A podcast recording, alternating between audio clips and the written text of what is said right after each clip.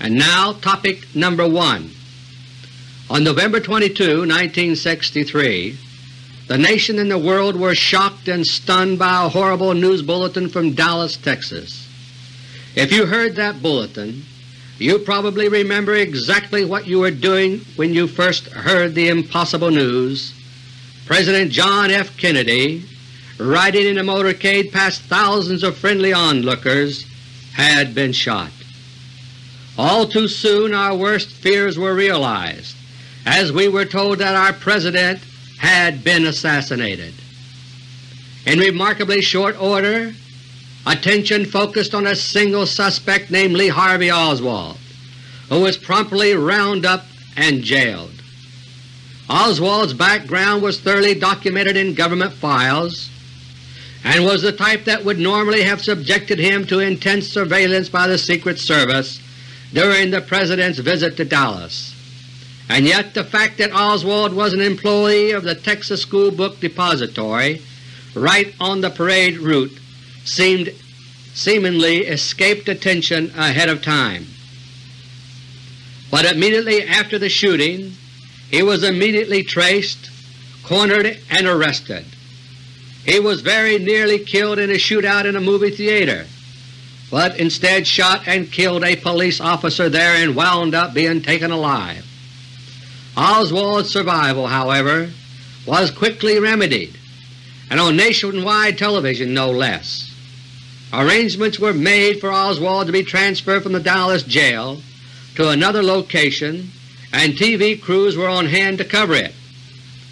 As he was en route from his jail cell to a waiting police car, a man named Jack Ruby, well known to the Dallas police and instantly recognized by them, was permitted to make his way to Oswald's side while still inside the police station.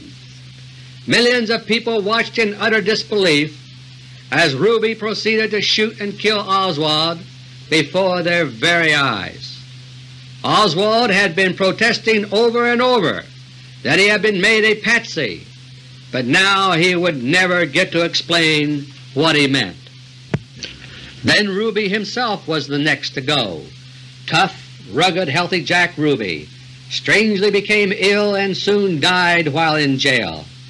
But Dorothy Kilgallen, the syndicated columnist who was also famous as a panelist on the TV show What's My Line, announced that she was about to blow the case wide open. She said that she had talked with Ruby and was about to publish explosive material he had given her in her next column.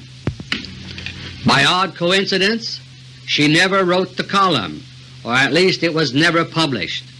Instead, she allegedly died from a mixed dosage of drugs and alcohol, even though she reportedly had no history of using either to any significant extent. Thus began a nightmare of confusion, doubt, frustration, and fear for the American people. Key people with information bearing on President Kennedy's murder died or vanished left and right in the months that followed, defying all laws of chance. The government's official investigation of the assassination was carried out, of course, by the Warren Commission, appointed by our new President Lyndon Johnson. The Commission was chaired by the then Chief Justice Earl Warren, but was actually guided to a considerable extent by a senior member of the Commission, then Congressman Gerald Ford. Ford's political star rose continuously from then on, and of course he is now our first appointed President. The basic proposal for the 25th Amendment to the United States Constitution, under which both Ford and Nelson Rockefeller acquired their present offices by appointment, was introduced in the Senate only 3 weeks to the day after President Kennedy was killed, almost as if it was ready and waiting.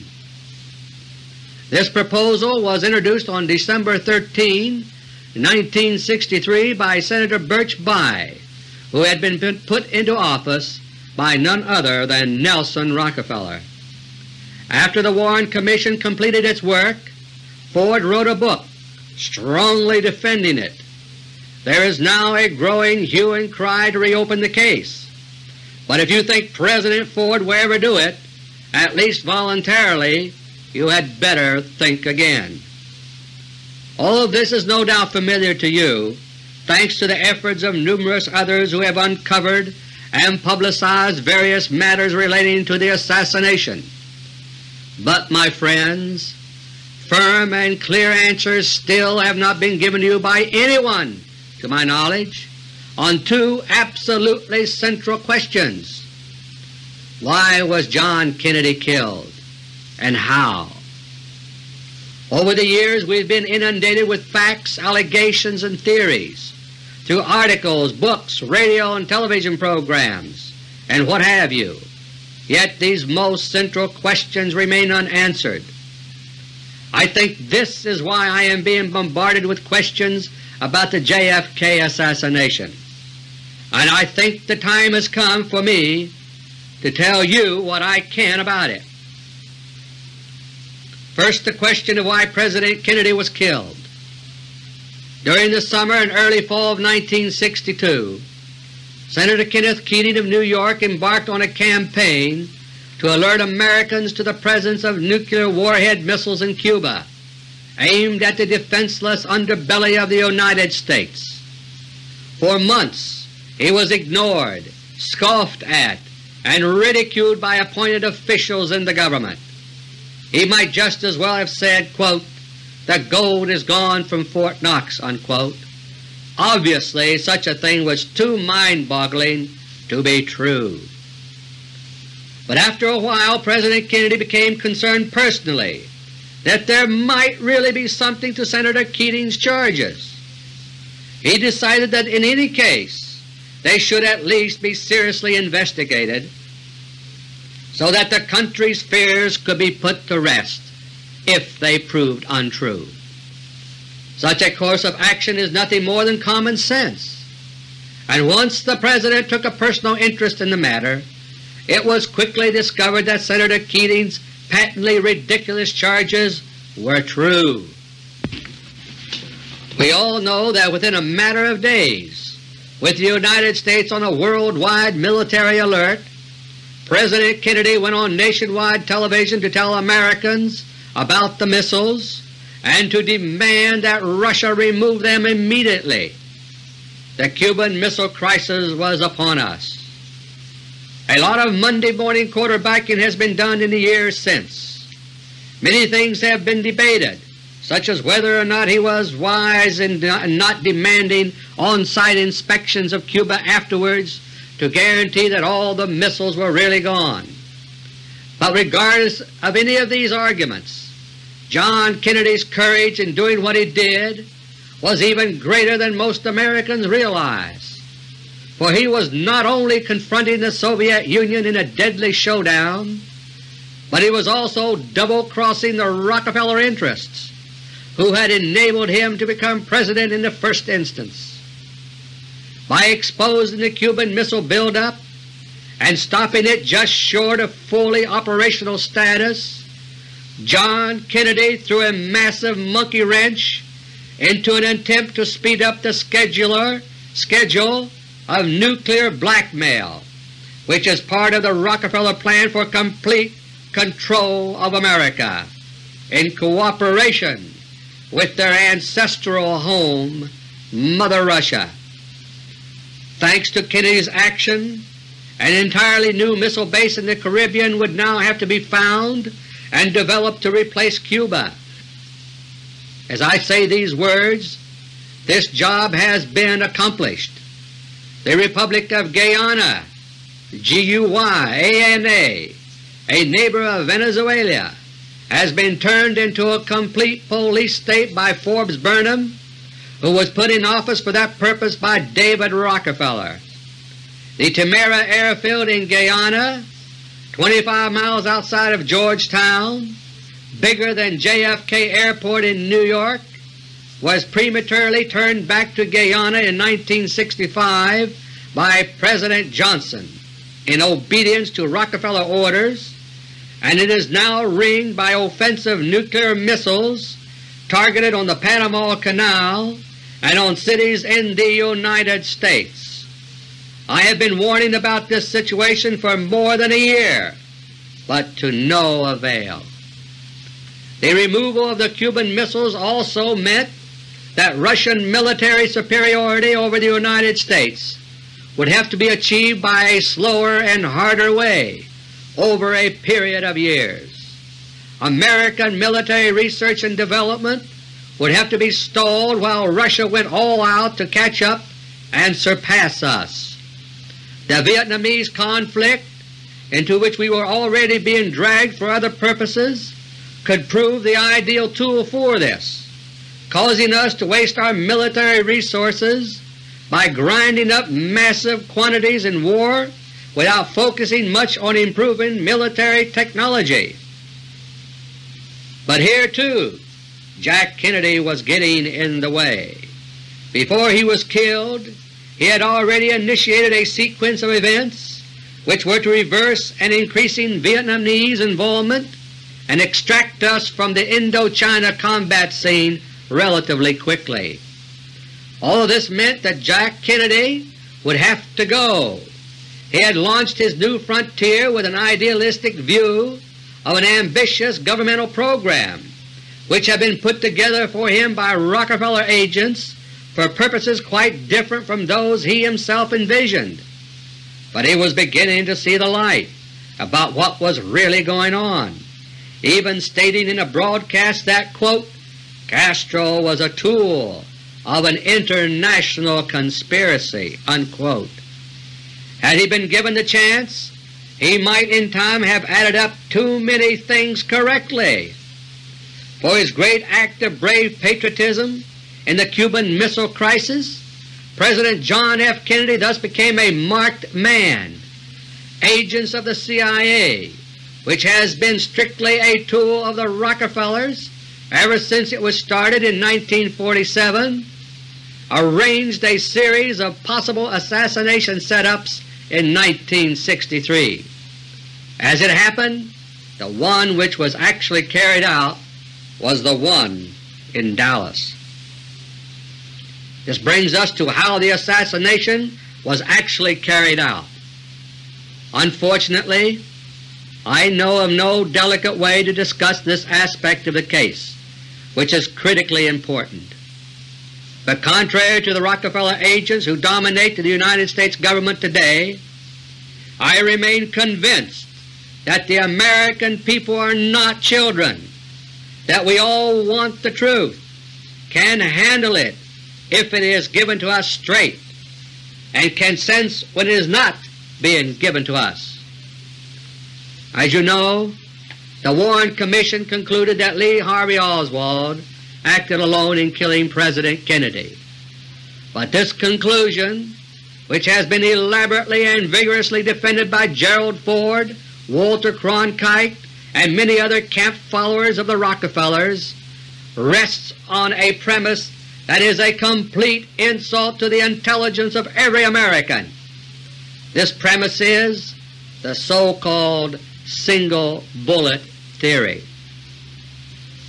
According to this theory, my friends, which was the official judgment of the Warren Commission, a single bullet fired from a barely operable 20-year-old rifle by a poor, repeat poor, marksman named Oswald passed through President Kennedy, changed course, went through a car seat, struck Governor John Connally, smashed a rib or two, then smashed his wrist, then injured his leg, leaving behind fragments which Connally still carries in his body today, and then ended up in perfect laboratory specimen condition, completely undamaged except for the ballistic marks used to trace Oswald's gun.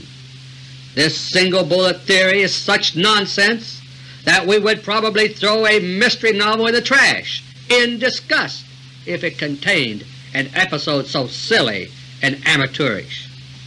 But this fairy tale was the only way that the Warren Commission could end up with their predetermined conclusion that Oswald acted alone and that we should therefore put the idea of a conspiracy out of our minds. Of course Oswald was not around to tell his side of the story, but never mind. A note was conveniently found which we were assured Oswald had written explaining that he planned to kill President Kennedy. Well, my friends, that single bullet did not kill President Kennedy, nor did any other sniper's bullet. In fact, technical analysis of the famous Zapruder and associated films, done secretly for me, reveals the President was murdered by means that were far more reliable than even the best sharpshooters. Before I tell you what did happen, based on my own information, let me review several facts which, to my knowledge, have until now never been explained satisfactorily. These facts are gruesome, but they have to be observed and analyzed objectively if the truth is to be known. Fact: before the fatal shot, President Kennedy had already been hit from behind by a shot which had caused him to lean slightly forward and face downward. Fact: he was then killed by a shot that literally blew the upper rear portion of his head off. Several square inches of skull was blown away. Fact: this fatal shot snapped his head and body violently backward and somewhat upward in his seat. Fact: debris from President Kennedy's head exploded to the rear, landing all over the left rear deck of the open-top limousine. Kennedy was sitting in the right rear seat. Fact: at the instant of the fatal shot, the Zapruder film shows what appears to be a rush of something, a blast of some sort, into Kennedy's face from downward and in front of him, from a position within the car. This has never been commented upon, to my knowledge, by TV commentators when the Zapruder film has been telecast. But watch for this blast from within the car. It's there. Fact: the presidential limousine in which the assassination occurred was dismantled and destroyed within 48 hours. This was a grossly illegal destruction of material evidence. Fact: pathologists and researchers who have recently been admitted to the National Archives report that the remains of President Kennedy's brain, another crucial piece of evidence, is strangely missing, misplaced, gone. Here now is my conclusion, based on these facts plus technical opinions which have been provided to me confidentially. I challenge the United States government to prove me wrong. The conspirators left nothing to chance or the vagaries of marksmanship. President Kennedy was killed by a device mounted inside the limousine and fired at him from point-blank range. The murder weapon was, of course, hidden, mounted inside the seat upholstery in front of the President. Based on the appearance of the blast in the Zapruder film, it's possible that the murder weapon was essentially an extremely sawed-off shotgun hidden in the seat upholstery ahead of him, but it appears much more likely that the blast was produced by what is known as a shaped charge in a special mounting. A shaped charge is a specially configured explosive device which essentially produces a focused explosion, that is, an explosion that mostly aims in one direction instead of going in all directions like a stick of dynamite. A shaped charge is what enables a bazooka to blast a Sherman tank out of action, and shaped charges come in many sizes, including some small enough to have been hidden easily in the Kennedy limousine. An advantage of the shaped charge from the conspirators' viewpoint is that contrary to a gun or shotgun, it would not produce a bullet or buckshot which might be found by someone in the vicinity and cause undesirable questions to be asked. The only problem with the shaped charge would be its noise. Such a bang would tend to attract the attention of others in the car. However, the conspirators knew that Jackie Kennedy would be too distraught and preoccupied with Jack himself after the blast to have such details register, and the driver of the car would also be preoccupied with the urgent business of trying to maneuver out of the ambush. But that still left Governor John Connally riding in the front seat ahead of the President. The sound of the shaped charge could be expected to attract his attention, even if it was muffled and partially lost in the confusion of gunshots from snipers. The possibility existed that Connally alone might be able to detect that some sort of device had been fired just behind him inside the car.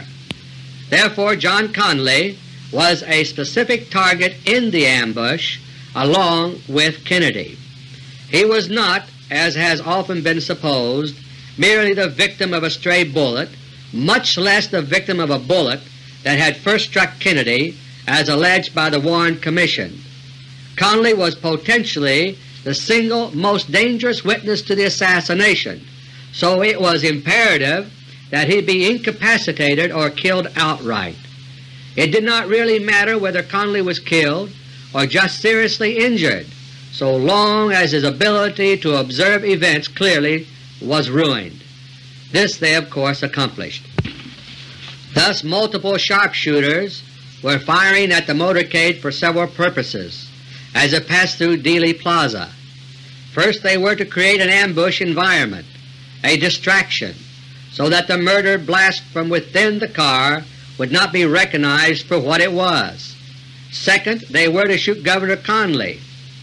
Merely as a third priority, they were also to hit the President with a shot or two, just as insurance against any possible malfunction of the murder device mounted in the car. Vice President Lyndon Johnson was not a target at all.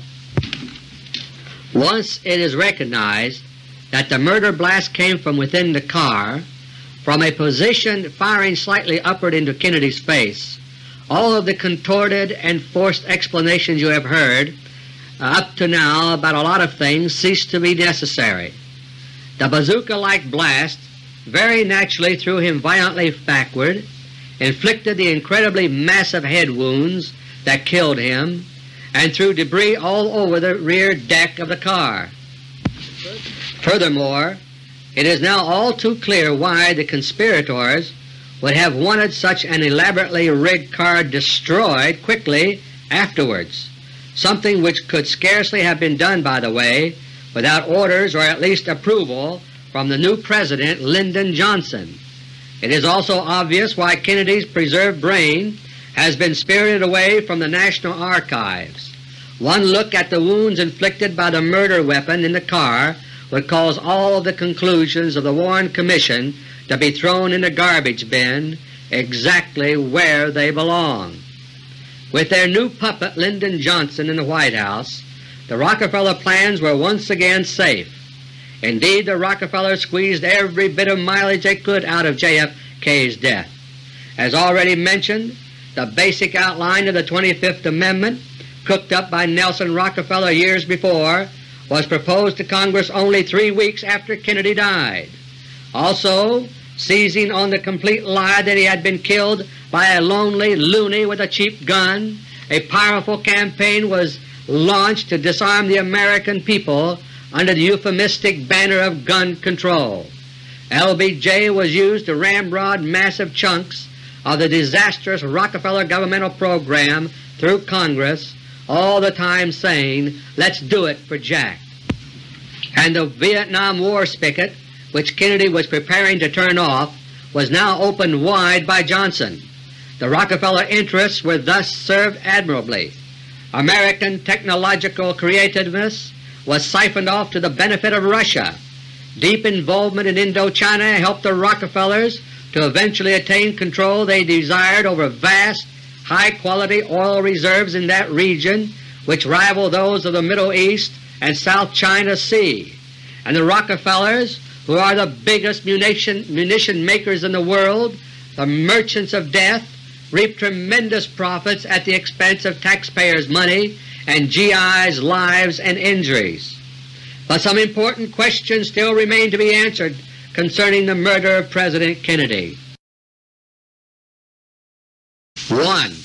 Was the device which was the proximate cause of President Kennedy's death triggered by someone in the limousine or on the limousine or outside it? 2. Who prepared this device for the execution of President Kennedy? 3. Who had control over the limousine immediately prior to its use in Dallas? To generalize is to omit. It is in the details of things where the truth lies. There is no doubt in my mind that a number of persons were involved in the conspiracy to kill President Kennedy. No doubt at all. It took a group of experts to install the death device, it took another group to cause distraction, and it took only one person to trigger the death device, the shaped charge, outside the limousine by remote control through a radio signal. President Nixon once said that only three persons in the United States understood power. One was himself, another was Nelson Rockefeller, the other was John Connally, who was almost eliminated in the Kennedy ambush. We all know that power corrupts and that thieves eventually fall out among themselves. Nixon has been eliminated, and now only Rockefeller and Connally remain. Which will win the power play to rule us all? Are we reduced to these two power blocks? Are there no other alternatives? Who will remain to use the CIA as his own personal tool? Why not abolish this CIA, this private super-Gestapo agency now controlled by the Rockefeller brothers themselves? Why not have a congressional investigation and a grand jury investigation by opening the Kennedy assassination to answer these and other questions? I leave it to you, dear listeners. To be aware is to care, and to care is to act.